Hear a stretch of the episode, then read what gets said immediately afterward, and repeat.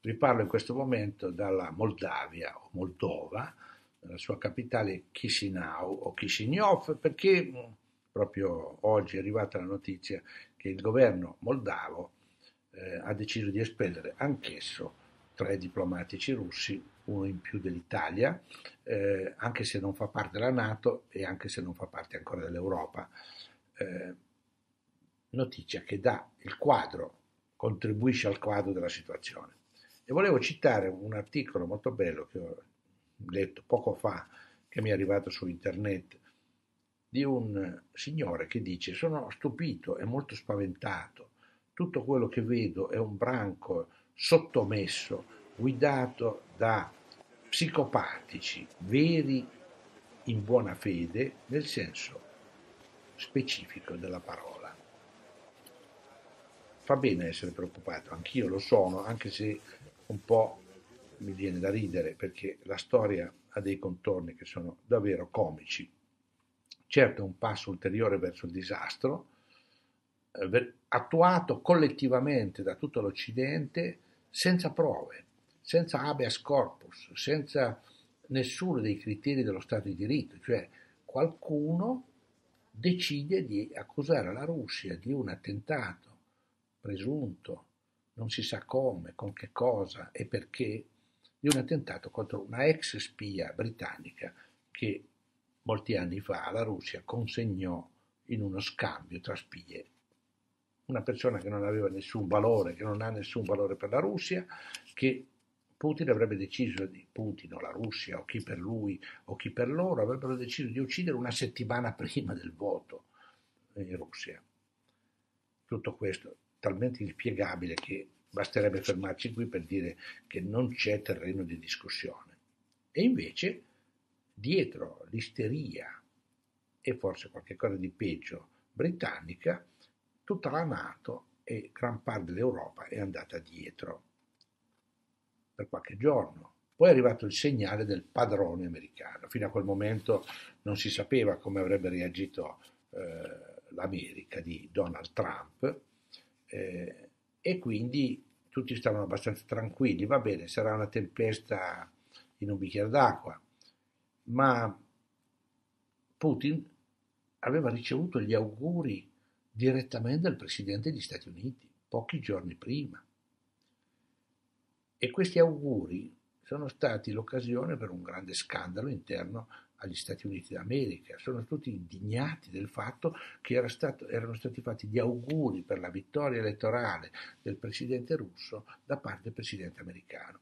Una indignazione che aveva naturalmente investito i principali organi dello Stato profondo americano, cioè il New York Times e eh, il Washington Post, quelli che Paul Craig Robert chiama le prestitute, prestitute, cioè prostitute della stampa, eh, e naturalmente aveva indignato anche qualcuno dentro l'amministrazione del presidente Trump, il quale si è trovato improvvisamente di fronte all'esplodere o al riesplodere di, una, di uno scandalo che era già esploso qualche tempo fa, ma era rimasto sotto sotto, diciamo così, eh, al tiepido, sotto la cenere. E invece immediatamente insieme alla indignazione eh, dei media americani, dello Stato profondo, eccetera, eccetera, della CIA, dell'FBI, della NSA, ecco improvvisamente che appare uno scandalo che riempie tutti i giornali americani.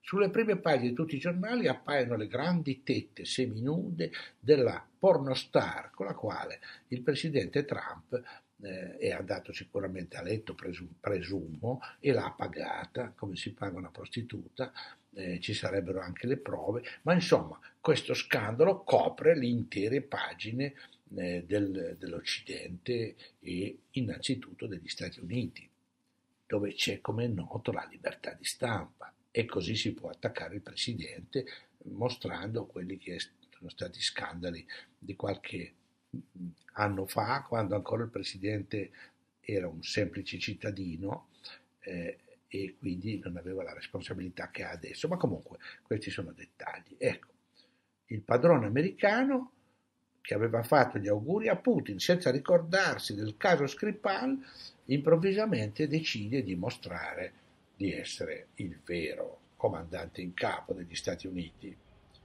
e che quindi decide di espellere in un colpo solo eh, 60 diplomatici russi, un grande colpo, un grande colpo di scena.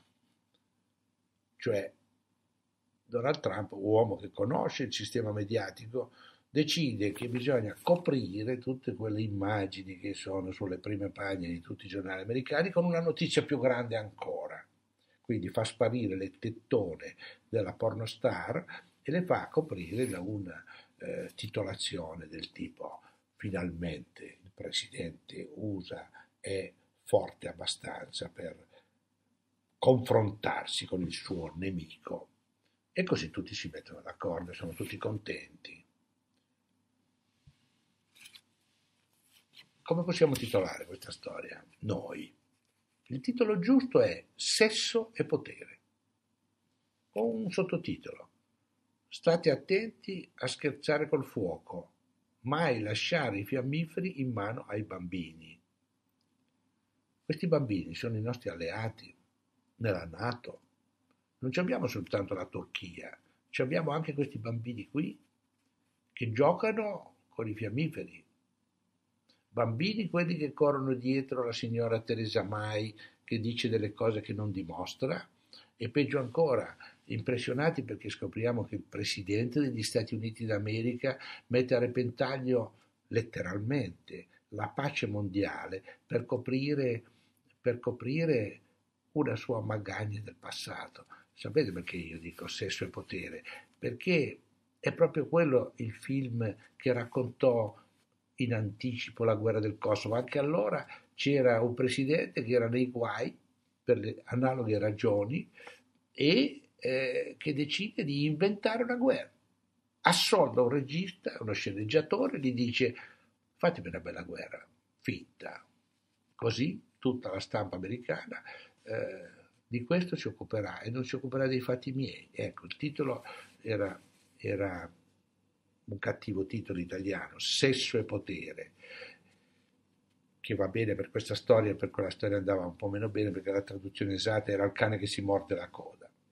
Vabbè, ma comunque il titolo lo teniamo per buono perché vale per adesso. Ecco, questo è il titolo di tutto quello che sta accadendo. E allora mi viene in mente di ricordarci che qualcuno dovrebbe spiegarci perché dovremmo restare nella Nato con questi alleati, che sono dei bambini per l'appunto, eh, che giocano col fuoco, eh, che si contrappongono mettendo o pretendendo di mettere con le spalle al muro il presidente russo e la Russia tutta intera, senza tenere conto che non si deve mai mettere un avversario con le spalle al muro, perché in queste condizioni non ha via di uscita pericoloso, molto pericoloso. Sono alleati infidi, infidi perché sono bugiardi, ma tanto stupidi da credere alla favola di una vecchia isterica insufflata dai suoi servizi segreti e da rischiare la loro e la nostra pelle per parare la libido di un vecchio frequentatore di bordelli.